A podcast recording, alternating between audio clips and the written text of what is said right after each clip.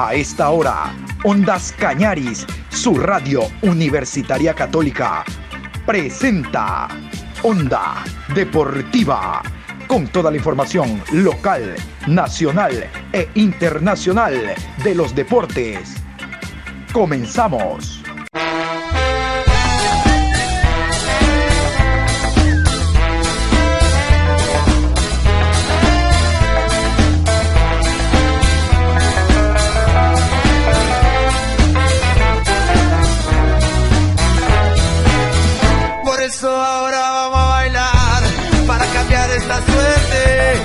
Sabemos gambetear para ausentar la muerte. Vamos a bailar para cambiar esta suerte. Si sabemos gambetear para ausentar la muerte. ¿Cómo mi querido Juan Pablo? ¿Qué tal? Buenas tardes, saludos cordiales. Aquí estamos en este miércoles 31, último programa del mes de marzo, programa 704 para llevarle la información deportiva a esta hora. Hoy se reanuda la liga profesional, hoy se reanuda el campeonato ecuatoriano de fútbol. Vamos con los tres partidos que se juegan el, día de hoy debidamente detallados. Dos partidos por la fecha 7 que se adelanta, un partido por la fecha 8 que también se adelanta por participación de los clubes ecuatorianos en torneos internacionales. Por la fecha número 7 Miércoles 31 de marzo, 15 horas, Sociedad Deportivo Aucas versus Delfín. Árbitro central, Henry Arizaga. Línea 1, Luis González.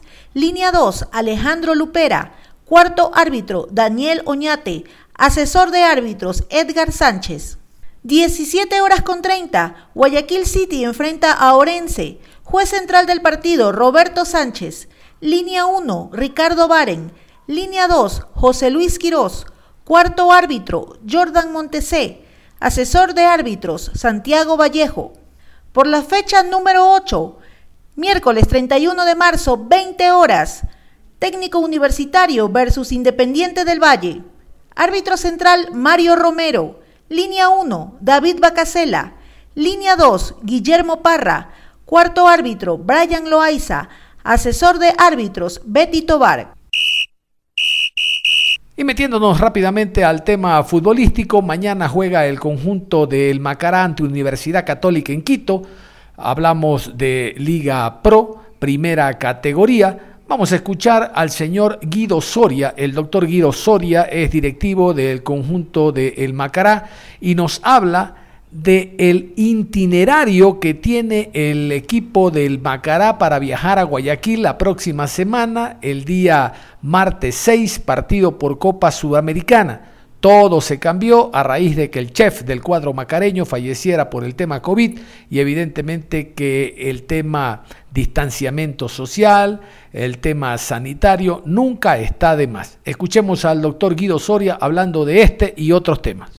El día jueves, primero de abril, jugamos en, Quito contra Católica y de ahí ya saldríamos el día lunes, se cambió el itinerario y vamos a salir en, charter el día martes, pero por estas situaciones mismo de, la pandemia y por estar eh, los aviones más expuestos también a virus y esas situaciones, pues se ha decidido salir el día lunes en el transporte del club hacia Guayaquil y el día martes regresaríamos eh, después del partido asimismo en el transporte del club. De pasar a esta fase son tres partidos en fase de grupos que cada uno tiene una remuneración de 300 mil dólares. Con, eh, considerando que esos valores son para, para viajes, itinerarios, de vuelos charter en el caso de, trasladarse a otros países. Pero sí, estamos cerca del millón de dólares y creo que es del partido del millón de dólares equipo es nuevo, pero se ha ido engranando de una forma satisfactoria como quiere el director y como quiere el cuerpo técnico. Tenemos un gran equipo humano, un excelente cuerpo técnico, directorio y en sí los jugadores también se han sumado al, pensamiento y a los objetivos de la institución. Todos concentrados, que con estas noticias que van pasando dentro de la interna, pues sí afecta porque ellos convivían más con, con Daniel pero hay que sobreponerse sobre esto y creo que también nos tiene que dar esa fuerza de, que Dios nos permite hacer lo que nos gusta y, poder demostrarle a toda esa hinchada que, tenemos que salir adelante. Es un partido muy difícil, muy complicado, pero creo que todas las ganas y todas las fuerzas están puestos tanto en el campeonato nacional como en la Copa Sudamericana. Con todas las ganas, el equipo está súper unido, hay un buen ambiente de trabajo y eso ayuda también para que las cosas salgan de lo mejor. Si nos estamos viendo abocados con, con muchos gastos en la situación económica y con no tener taquillas y las publicidades también que han sido eh, no son tan tan negociables en este tiempo de pandemia por cuanto las empresas también están ajustadas económicamente pues si nos vemos afectados. Sería el paso fundamental para que el club tenga un poco de tranquilidad y liquidez económica para lo que se viene futuro, porque recién estamos terminando marzo y el campeonato está recién iniciando, los gastos recién iniciados y este gasto es permanente hasta el mes de diciembre. Bueno, el directorio ha trabajado muy bien estos dos últimos años que nos ha permitido tener una, una liquidez para afrontar todos los gastos. Este año es verdad que tenemos algo de liquidez, pero esta liquidez no es que va a aguantar todo el año por la situación real de, los gastos que tenemos hasta diciembre. Vamos al segundo año sin, sin taquillas. Las taquillas eh, era un promedio entre partidos de mediana, por lo menos de unos 30 a 40 mil dólares, que eso iba sumando cada semana, nos ayudaba por lo menos en el mes teníamos unos 100 mil adicional en, taquillas, ingresos que servía para sumar para los, los pagos o los egresos que teníamos que realizar. De ahí el club se ha venido financiando por el aporte de los derechos de televisión que no nos están cancelando igual puntualmente. El asunto de las publicidades, de la gestión de marketing ha sido fundamental para que el equipo no, no tenga todavía sobresaltos en el aspecto económico. Pero como le digo, los recursos eh, pueden estar eh, acumulados o pueden estar salvaguardados hasta un cierto tiempo. Entonces, el trabajo incansable del directorio a cargo del ingeniero Miller Salazar y, de todos los departamentos de tratar de seguir generando ingresos porque los gastos ya están comprometidos, los contratos están establecidos hasta diciembre. Entonces, pero los ingresos son los que nos están complicando ahorita para poder eh, cubrir estos gastos. Entonces, el trabajo sigue siendo el objetivo eh, fundamental para que Macara pueda cubrir con todas sus obligaciones. Se saldría el día lunes, eh, lunes 5 de abril a las 12 del día desde el complejo hacia la ciudad de Guayaquil. Eh, llegaremos aproximadamente entre 8, 8 y media de la noche. Como establece la Comebol, se hace una, eh, una cápsula de seguridad, ingresamos al hotel y no podemos salir absolutamente ni a comprar un agua fuera del hotel, porque si no son las sanciones. Solo tenemos la opción de salir el día siguiente al estadio, jugamos, regresamos al hotel, cenamos y regresamos hacia Ampato. Esperamos regresar, que se haga el viaje cortísimo con alegría de venir clasificando a la fase de grupos. Y el Estudiantes, el equipo de segunda categoría de la provincia de La Suay, oficializó en rueda de prensa la presencia de Esteban El Rifleder, jugador eh, argentino naturalizado ecuatoriano que llegó al país al Deportivo Cuenca, lo recordarán ustedes, marcó un récord impresionante tapando todos los partidos del campeonato, en ese tiempo 44 partidos, luego llegó al club Sport Emelec, se naturalizó, formó parte de la selección, todo un referente y una cuota de experiencia en el fútbol nacional. Actualmente está de invitado en un programa nocturno en un canal de televisión abierta, aprovechando evidentemente el conocimiento que tiene y experiencia en comentarios deportivos pero difícilmente un deportista, en este caso un arquero, un futbolista, guinda los, eh, los botines, guinda los guayos. Hablando del arquero, guinda los guantes. Y el hombre cree que todavía tiene la posibilidad de seguir aportando al fútbol ecuatoriano, por eso aceptó la propuesta de estudiantes, equipo de la segunda categoría de la SUAY. Vamos a continuación con la rueda de prensa y un par de preguntas que me parecen las más importantes que le hicieron al Rifleder en la presentación oficial como nuevo integrante del equipo de estudiantes.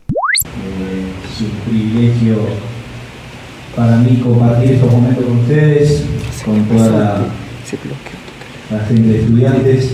Eh, vuelvo a una ciudad que,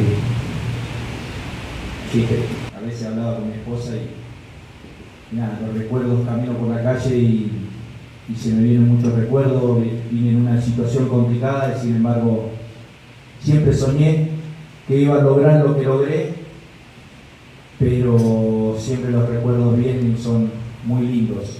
Eh, primero estoy acá, eh, gracias a Hernán Manato, que es un amigo. Eh, ya desde el año pasado hablábamos y él tenía un proyecto muy interesante y que quería contar conmigo. Y bueno, surgió, no lo dudé, agradecerle al Club Estudiantes por, por abrirnos la puerta este es un, proyecto muy simple, que lo dije ya muchos, en muchos aspectos. Eh, la idea nuestra es formar un equipo competitivo, pero lo más importante es formar chicos. Es una ciudad que siempre lo dije, merece tener más equipo en primera, pero lógicamente todo un proceso, todo se va paso a paso, no es todo rápido, y el proceso y el proyecto va de la mano de eso, de formar jugadores. Cuando yo me recuerdo, hace años vine, vine al Deportivo Cuenca, en el plantel había cuatro o cinco jugadores como Pepe Granda, Aurito Arevalo, Israel Álvarez, todos jugadores cuencanos que tenían una jerarquía y unas condiciones y tuvieron muchos años en, en el fútbol de la élite.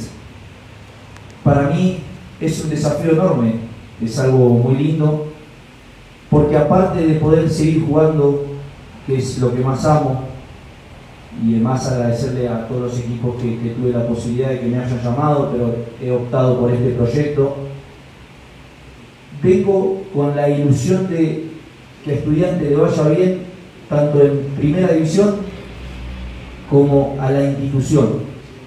Por eso vengo. Vengo por las escuelas de fútbol, vengo por las inferiores, porque siento y he venido días anteriores, siento que los jugadores chicos les falta un lugar para, poder desarrollarse. Los veo en la calle, los veo en las escuelas y creo que nosotros le podemos dar eso. Un lugar para entrenar, una linda ropa, una linda pelota, un lugar cómodo, un club cómodo, ordenado.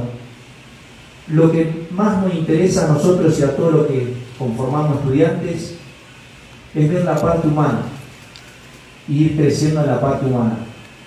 Los resultados vienen a través de los esfuerzos.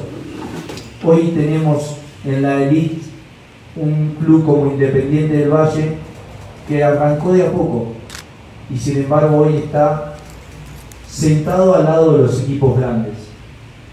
Esa es nuestra meta, pero todo tiene tiempo, todo a su tiempo. Agradecerles a todos a la ciudad, porque vuelvo a la ciudad contento, el movimiento cada vez que vengo con la gente que me cruzo, el cariño que me da. Y decirles que el proyecto va a trabajar, vamos al aspecto a trabajar, no venimos a otra cosa, venimos a trabajar y todo tiene tiempo. Y toda la ciudad que esté abierta a colaborar con nosotros, la vamos a necesitar, todos porque tenemos que llevar a estudiantes a competir a primera división, a estar cerca del Deportivo Cuenca, a que pueda ser en algún momento un clásico en primera división. Pero eso lleva tiempo y paciencia. Agradecerle a todos. Eh, estamos abiertos a todas las empresas privadas. Hay un proyecto, aparte de todo, muy lindo, que todo su tiempo va a tener eh, eh, la noticia, un proyecto que a mí me interesa mucho en lo social, estoy muy cerca, estoy tratando de poder hablarlo con gente de gobierno, es un, proyecto social donde abarca lo social y lo privado, para niños carenciados, hacer comedores, pero bueno, todo va a depender de la apertura que tenga de parte del alcalde de la ciudad y estoy muy interesado en hacerlo. Ojalá pueda lograrlo y si no, eh, en algún momento va a llegar. Así que nada, darles un beso, un abrazo a todo el país, que sé que nos están viendo de todos lados. Agradecerle a Ecuador por el cariño que me da día a día, a mi familia, a mi esposa, a mi hijo, que desde allá de Argentina me, están observando y que gracias a ellos estoy acá, porque ellos son gran parte de, mi carrera profesional, han sido gracias a ellos, y el que me conoce sabe. Y estamos abiertos a todas las empresas privadas que quieran colaborar con nosotros, vamos a ir para adelante. Nosotros tenemos credibilidad, venimos con credibilidad, y a poco, despacios, y los esperamos a todos eh, a que nos ayuden a, encender este, este bus que recién comienza, una institución que tiene más de 50 años en el fútbol, pero que vamos a ir en busca de cosas eh, muy importantes. Bien, el proyecto no es muy difícil, si el proyecto es, lleva su tiempo, yo calculo, calculo que en las próximas semanas trataremos de, de poder cerrarlos, hay varias opciones donde poder hacerlo y una de las opciones es, poder hacerlo social, que es lo más importante que a mí me interesa, porque sé que hay muchos niños que necesitan en la parte eh, de alimentaria, la parte de, psicología, aparte también la parte futbolística, que el niño pueda eh, eh, recrearse, jugar y darles la comodidad que se merece ojalá lo más pronto posible. Eh, bien tenga esta semana algunas reuniones eh, y pueda cerrarlo, eh, lo, vamos, lo vamos a comunicar lo antes posible porque es, es algo que va a ayudar a todos. Yo lo dije en muchos medios, la, idea, bueno, es un contrato de dos años,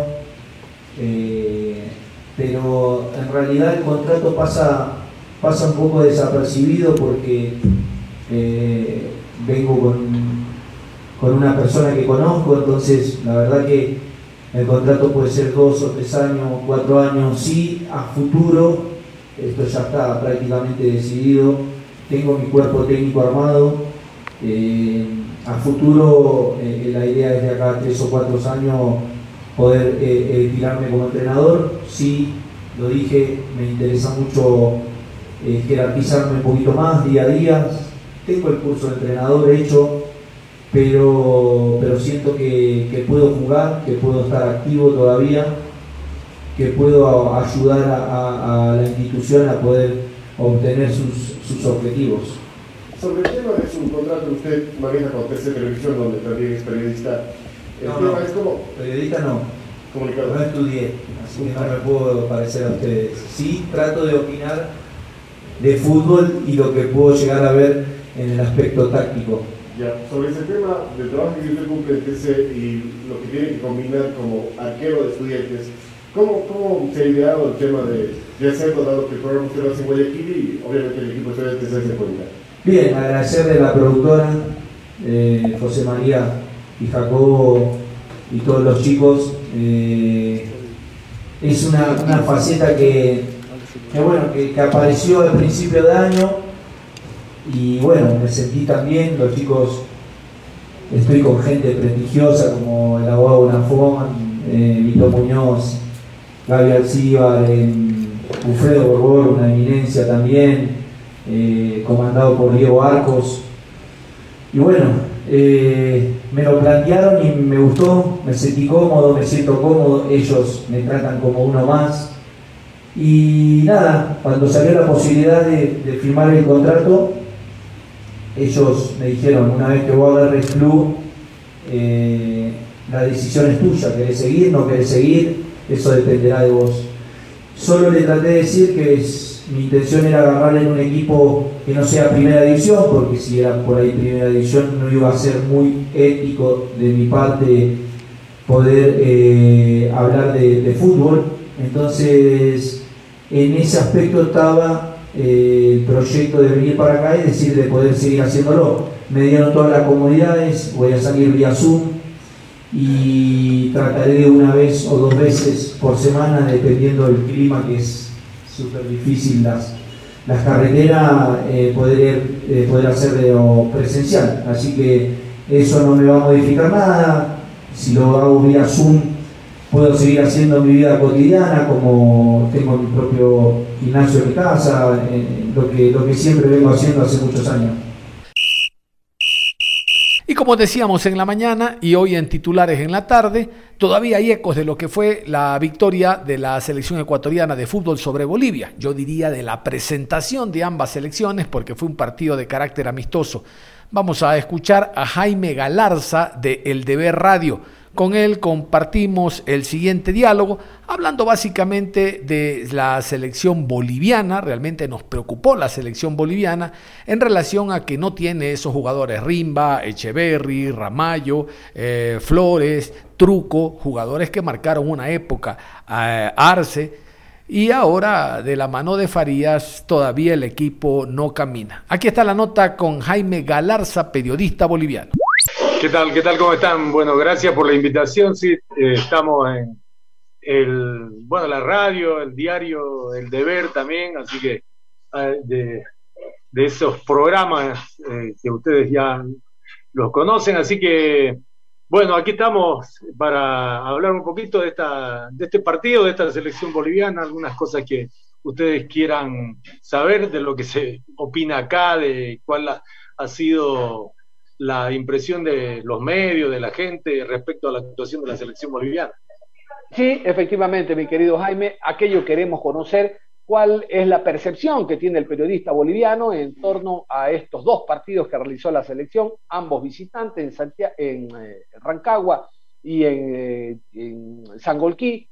Eh, al margen del resultado, la óptica periodística es importante en función del análisis. Adelante, Jaime. Bueno, sí, eh, primero que hay una decepción, ¿no? Porque se esperaba que César Farías pueda aportarle algo a esta selección boliviana que viene de tiempo sin conseguir buenos resultados, sin armar un equipo, digamos, que pueda ser competitivo, ¿no? Y Farías es como que ha perdido el tiempo. Sí, está el caso de la pandemia, pero al margen de ello también él no ha aprovechado toda esta etapa que está al frente de la selección boliviana como para tener un equipo que pueda mostrar algo diferente. Él se lo conocía de lo que hizo en Venezuela y se creía que con Venezuela él había tenido, digamos, mucha importancia para cambiar un poco ¿no? la cara al seleccionado venezolano, hacerlo más competitivo, que juegue de igual a igual, eh, de visitante, de local. Bueno, pero acá nada de eso, ¿no? Incluso comete algunos errores, eh, y algunas cosas que no gustan. Por ejemplo, el inicio de la eliminatoria tuvo un equipo experimental ante Brasil. O sea, nadie se anima a jugarle con un equipo experimental a Brasil y él lo hizo. No sé cuál era el objetivo, porque además no habla acá.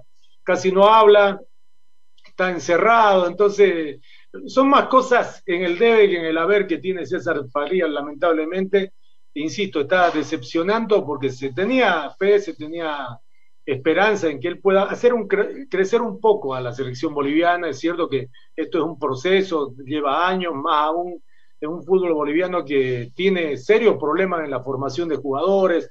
La Tawichi, que era la base, escuchaba ahí que hablaban de la selección del 93, del 94.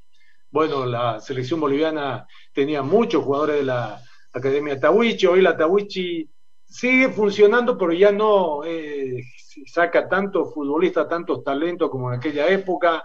Además fue una coyuntura muy especial, que se reunieron varios jugadores talentosos de la Tawichi y de, otros, de otras regiones, ¿no? Entonces hay ese déficit, se, se busca a alguien que venga por lo menos a darle eh, otra dinámica al fútbol boliviano, pero cae en lo mismo, insisto, eh, acá ya no se tiene esperanza en Farías, eh, no, eh, no gusta cómo juega la selección, acá incluso se la trata como si fuese un equipo amateur que juega peor que antes, entonces es, totalmente desalentadora ¿no? la actuación de la selección boliviana en estos dos últimos amistosos y más allá del empate ese que tuvo contra Paraguay en la anterior fecha de la eliminatoria, no, que bueno, eh, tampoco Paraguay es que atraviesa el mejor momento, pero Bolivia consiguió un resultado que se, se, lo considera histórico porque es la primera vez que le saca un punto en eliminatoria por lo menos. Pero insisto, en resumen, deja mucho que desear la selección y el trabajo de César Faría. A ver, Jaime, eh, yo creo, no sé si comparta usted que la crítica está en función del partido anterior contra Chile. Se regaló un tiempo, en mi óptica, se regaló un tiempo, se aplicó una línea de tres que no tiene antecedentes la selección boliviana, después en el segundo ya lo pusieron a Sagredo por izquierda, ingresó el jugador Guayar en el medio campo, Chumacero fue figura nominal, adelante Martín y Álvarez fueron jugadores importantes y yo, yo decía, el técnico aprendió la lección, regaló un tiempo Vamos contra Ecuador. Me parece que hizo la lógica desde el punto de vista de que estos partidos son para probar jugadores, el caso de Roja y Flores. Cuando Flores creo que falla en el centro, no hace la cobertura para el centro de Perlaza, eh, y después, obviamente, lo de Roja fue un regalo adelantado por el Día del Padre. Pero estos jugadores son para, estos equipos, estos partidos son para probar jugadores. Sí, sí, sí, estamos de acuerdo, estamos de acuerdo, sí, está bien y debería probar más. Hay jugadores que se tienen que mostrarse en este tipo de partidos para qué están, digamos, si van a, definitivamente van a poder formar parte de la selección o no, porque se viene ya la, la otra fecha eliminatoria y enseguida la Copa América, ¿no? Entonces, si se quiere tener, empezar a tener un equipo distinto, eh, hay que darle la oportunidad para ver si se gana un lugar. Pero bueno, tampoco hace eso. Él improvisa mucho, por ejemplo, como bien apuntaba, el partido con Chile, esa línea de tres, que no tiene sentido porque pone, normalmente se ponen tres centrales en una línea de tres o de cinco, como se quiera, pero él pone un lateral de central, Sagredo nunca jugó ahí. Entonces, él los expone a muchos jugadores a este tipo de cosas, ¿no? Claro, cuando rearmó la línea de cuatro, ya un poco mejor funcionó. Ahora, está bien, no, nadie, digamos, arroja, bueno, cometió un error, bueno, y no que le costó caro, pero en este momento yo creo que mucha gente cree que Rojas debería ser el titular, ¿no? Eh, anda muy bien en Bolívar, ha estado bien en la Copa Libertadores de América. Entonces, eh, en ese aspecto no, no hay que discutir. Algunos otros jugadores, insisto, que podrían eh, alternar ahí, ¿no? Porque también hay jugadores que tienen mucha trayectoria, pero que ya no le están aportando lo que se espera de esta selección y la misma selección lo siente, porque, por ejemplo, el mediocampo ayer de Bolivia fue casi inexistente. Hay una imagen de Martin que es llamativa, donde hay una jugada de ataque de Ecuador, creo que era en córner o tiro libre, sale el rechazo, todo el mundo se queda en el área y el único que va a perseguir esa pelota es Martin, los llamaba a todos y les reclamaba que por qué no salían de... Entonces, hay cosas que pareciera que el técnico no las trabaja, que los jugadores tampoco tienen incorporado esos conceptos y que uno espera que vayan cambiando, porque ya pues el fútbol es, si bien es defender, pero también hay que atacar, eso fue de siempre. Y Bolivia siempre está tendiendo a meterse atrás, a esperar, a evitar que le hagan muchos goles, entonces algo tiene que cambiar en algún momento. Entonces, eh, Martín no puede hacer nada solo, claro, es diferente porque él juega en el exterior, tiene otra mentalidad que no la puede contagiar tampoco a sus compañeros. Entonces, a mí me parece que que Faría no, no, no ayuda, digamos, a cambiar nada, ¿no? Se repiten los mismos errores de otras épocas. Entonces, más allá de nombre, de jugadores, está la mentalidad del equipo, ¿no? El espíritu que tenga ese equipo, que sigue siendo eh, deficitario en términos futbolísticos. Entonces, y por eso siempre se ve una selección débil, vulnerable, que no tiene aspiraciones, que por ahí hace un gol de eso como hizo Ramallo, por ahí, ¿no? Pero después no pasa nada. ¿Cuántas veces atacó Bolivia? En el primer tiempo pateó una vez Martín, ¿no? Al terminar la primera etapa. Y después en el segundo tiempo ya Ecuador más suelto, más relajado, porque iba ganando 2 a 0, tranquilo, entonces ya Bolivia algo, algo. Pero te decía, el medio campo no sale, no presiona, no, no es agresivo. Entonces, uno espera que Faría, bueno, venga y cambie algunas cosas, pues, ¿no? Eh, por lo menos que se vea algo distinto. Nadie le va a exigir que gane eh, algo que antes no se ganaba. Pero por lo menos que ayude a cambiar un poquito esa mentalidad, esa imagen que tiene el fútbol boliviano, tan negativa en estos últimos tiempos, porque ahora ya Bolivia no solamente es débil, sino que es una selección desorganizada. Entonces, la imagen es, es mala del fútbol boliviano, ¿no? más allá de la debilidad. Sí, señor, yo entiendo que los problemas dirigenciales también hacen mella en este, en este momento. A ver, un par de, datos nada más, un par de inquietudes, mi querido para Jaime, para no abusar de su tiempo. El primero, sabemos que hubo dos o tres jugadores, dos me parece, de eh, seleccionados bolivianos que actúan en Chile, que no viajaron por el tema que regresan, cuarentena y tal. pero la pregunta, ¿por qué el bajo nivel de Chumacero, que lo vimos contra Chile? Oiga, nosotros los hemos enfrentado a Chumacero en selecciones con el Emelec, eh, uno de los mejores equipos que hay en el Ecuador. con el Emelec lo hemos enfrentado a, equipos bolivianos y Chumacero como enganche, eh, como extremo por izquierda, realmente que es un hombre que acompaña remates y tal. Pero en el partido contra, contra Chile no se lo sintió. ¿Qué ocurre? No, lo que pasa es que ya Chumacero, o sea, ya no es ese jugador, ¿no? Lo que pasa, eh, por algo en México lo dejaron de lado hace, hace tiempo, ¿ah? No es que no es que recién quedó al margen, no ya él bajó totalmente sus bonos, ya no tiene, digamos, esa dinámica, porque siempre se le ponderaba la dinámica, ¿no? Aquí se le criticaba un poco el desorden, pero se le ponderaba eso, de que tenía mucha dinámica. Hoy, sí, yo te coincido, estaba perdido en la cancha el otro día, era llamativo, ¿no? Él quiere ser líder de equipo, pero ya en este momento no tiene las condiciones para ello y ha bajado muchísimo. Yo creo que hay jugadores que así que de pronto bajan, ¿no? A él eh, México empezó, a, empezó bien y empezó después a, perder terreno y el Puebla por eso lo dejó libre, ¿no? Lo eh, y acá en Bolivia incluso algún equipo intentó, pero después nada, más bien le apareció lo de Unión Española, pero yo creo que no, ya, ya acabó su ciclo en la selección, a no ser que allá lo recuperen, yo lo veo muy difícil, porque está como que ya no da más para un nivel de exigencia, ¿no? Y además, el problema, denle la chance de que se recupere y vuelva, pero el técnico le sigue teniendo fe y lo pone. Por eso digo, hay jugadores que merecerían también la misma oportunidad. Hay jugadores jóvenes de otro equipo que por ahí tienen también alguna condición que podría servir a la selección, ¿no? Pero bueno, es Farías el que arma el equipo, definitivamente.